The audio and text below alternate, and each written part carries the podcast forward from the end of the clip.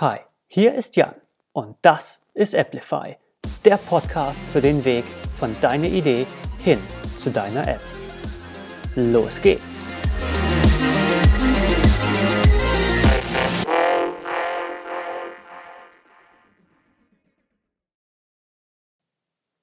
So, willkommen bei der neuen Folge vom Applify Podcast und ja, willkommen im neuen Jahr 2020.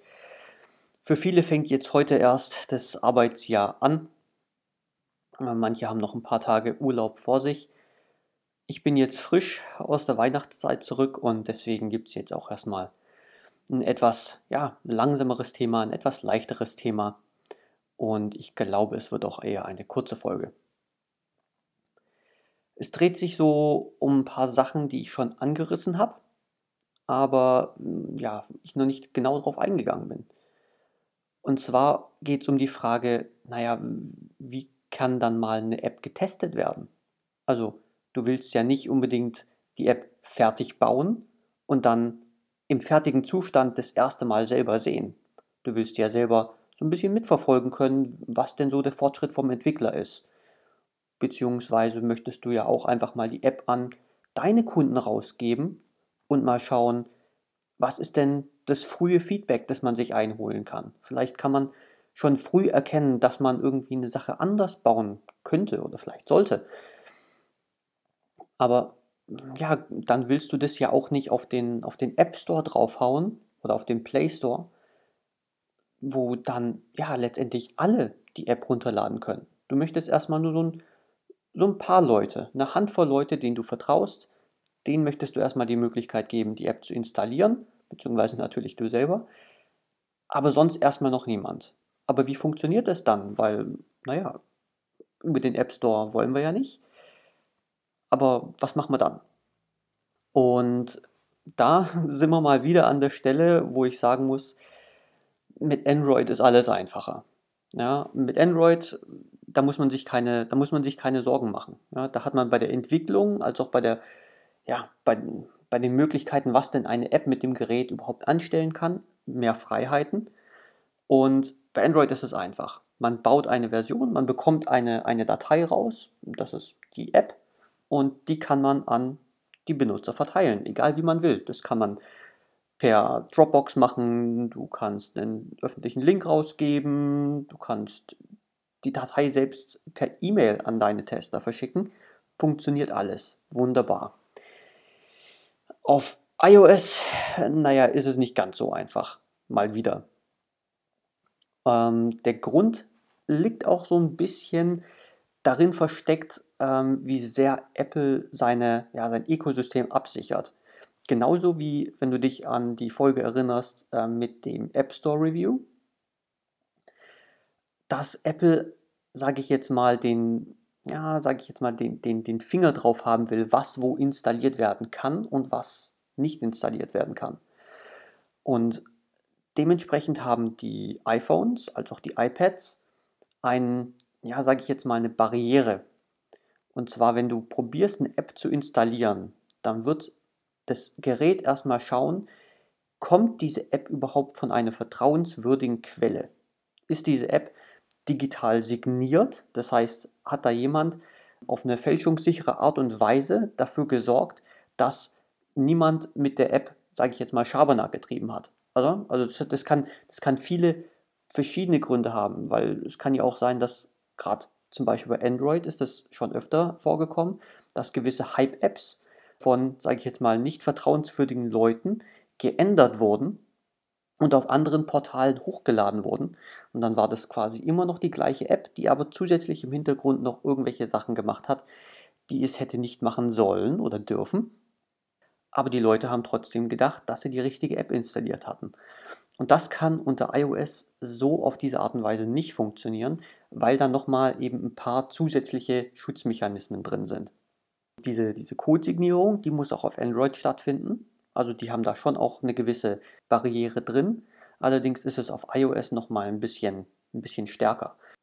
Das liegt daran, dass das Gerät, also das iPhone und das iPad, nochmal eine Barriere drin haben, wenn eine App installiert wird. Und dann gibt es zwei Sachen, auf die die Apps, auf die die Geräte schauen. Und zwar entweder muss in der App fälschungssicher hinterlegt sein, auf welchen spezifischen Geräten die App überhaupt installiert werden darf. Da gibt es so eine, das nennt sich UD-ID, das ist Unique Device Identifier, also eine Geräte-ID, die in dieser App, sage ich jetzt mal, vermerkt sein muss. Und wenn die App installiert wird, dann wird das iPhone oder das iPad schauen, bin ich denn selber hier drin vermerkt? Und wenn ja, dann gut, dann kann die App installiert werden. Wenn das nicht der Fall ist, dann muss zusätzlich die App von Apple signiert sein, also sowohl von dir als Entwickler als auch von Apple. Und diese Signierung von Apple signalisiert sozusagen, das ist das, was, ja, was, was Apple nach dem Review deiner App macht. Es gibt sozusagen den, den Stempel auf deine App. Gut, Apple hat diese App angeschaut und für, sage ich jetzt mal, gut genug befunden, dass sie der Öffentlichkeit gezeigt werden kann. Und dann ist, ja, dann wird das Gerät auch sagen, gut, diese App kann ich installieren. Das heißt, entweder, wie gesagt, ähm, hat dann die App den, den Geräte-Identifier von diesem Gerät drauf oder die Signierung von Apple, ja, den, den Stempel von Apple, sagen wir jetzt mal. Aber wenn das nicht der Fall ist, wenn keins von den beiden Sachen da ist, dann wird das Gerät sich weigern, diese App zu installieren. Das heißt, wenn du eine App testen lassen willst, dann brauchst du eben genau eine dieser beiden Sachen.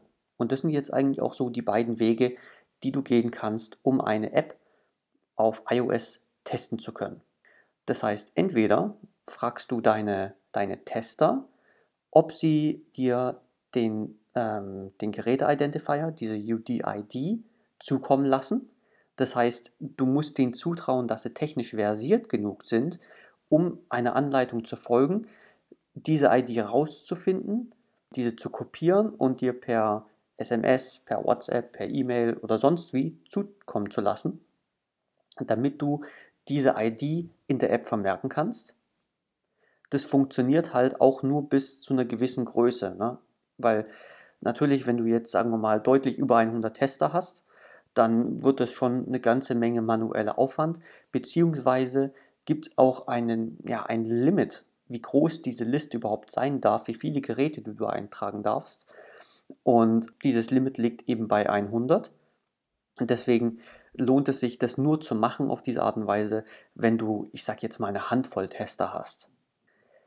Wenn du, wenn du mehr Tester hast oder diesen, deinen Testern jetzt auch vielleicht sage ich jetzt mal, das Leben einfacher machen willst, die nicht damit nerven willst, irgendwelche technischen Details wie die UD-ID rauszusuchen und zu schicken und so weiter, dann kannst du das sogenannte TestFlight benutzen.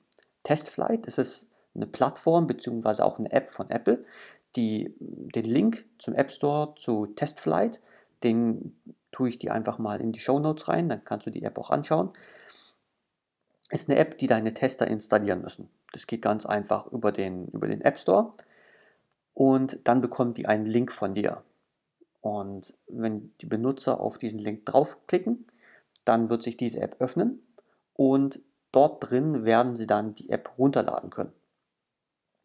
Der Vorteil davon ist, wie gesagt, die deine Tester, die müssen nur eine zusätzliche App installieren, und zwar die TestFlight-App. Das kriegen sie noch hin, sonst hätten sie ja wahrscheinlich auch kein iPhone oder kein iPad. Und die müssen sich nicht mit solchen technischen Details wie die UD-IDs auseinandersetzen. Zusätzlich hast du den Vorteil, dass über TestFlight auch direkt Feedback an dich geschickt werden kann. Also inzwischen, das ist ganz neu unter iOS 13 zum Beispiel, können die Benutzer während die App, während deine App gerade offen ist, einen Screenshot machen. Die App wird erkennen, gut, ähm, ich wurde über TestFlight installiert, der Benutzer hat einen Screenshot gemacht, wahrscheinlich will er dir jetzt gerade Feedback geben. Und dann kann dadurch der Benutzer dir direkt Feedback schicken über den Screenshot, den er in deine App gemacht hat. Das heißt, so die Kommunikation mit deinen Testern verläuft dann auch über diesen TestFlight-Kanal und das macht dann eben auch dein Leben ein bisschen einfacher. Was natürlich immer noch nötig ist, ist, dass Apple deine App erstmal reviewen muss. Oder reviewen will, sagen wir es so. Das heißt, du kannst nicht die App bauen und sofort in deine Tester schicken, sondern du musst wieder mit diesem ja, Testzyklus von Apple, diesem Review rechnen und das dauert dann eben ein bis zwei Tage. Das heißt, du hast dann eben eine gewisse Verzögerung drin, mit der du an dieser Stelle dann einfach leben musst. So, das waren jetzt auch so die beiden Möglichkeiten, die dir für iOS-Apps zur Verfügung stehen. Wie schon am Anfang gesagt, unter Android ist mal wieder alles einfacher, aber ich gehe mal davon aus, dass du, ja, dass du dich für beide Plattformen interessierst, wenn du eine App-Idee hast und dass dir die Übersicht über beide Plattformen auch einfach hilft. Das wäre es jetzt auch für diese Woche. Nächste Woche geht es weiter. Falls dir die Folge gefallen hat, würde ich mich natürlich freuen, wenn du mir ein Review hinterlässt auf der Plattform, wo du diesen Podcast hörst, diesen Podcast subscribest oder vielleicht auch weiterempfiehlst. Und ja, das wäre es für diese Woche. Wir sehen uns wieder, wir hören uns wieder. Hab einen guten Start ins neue Jahr. Bis dann.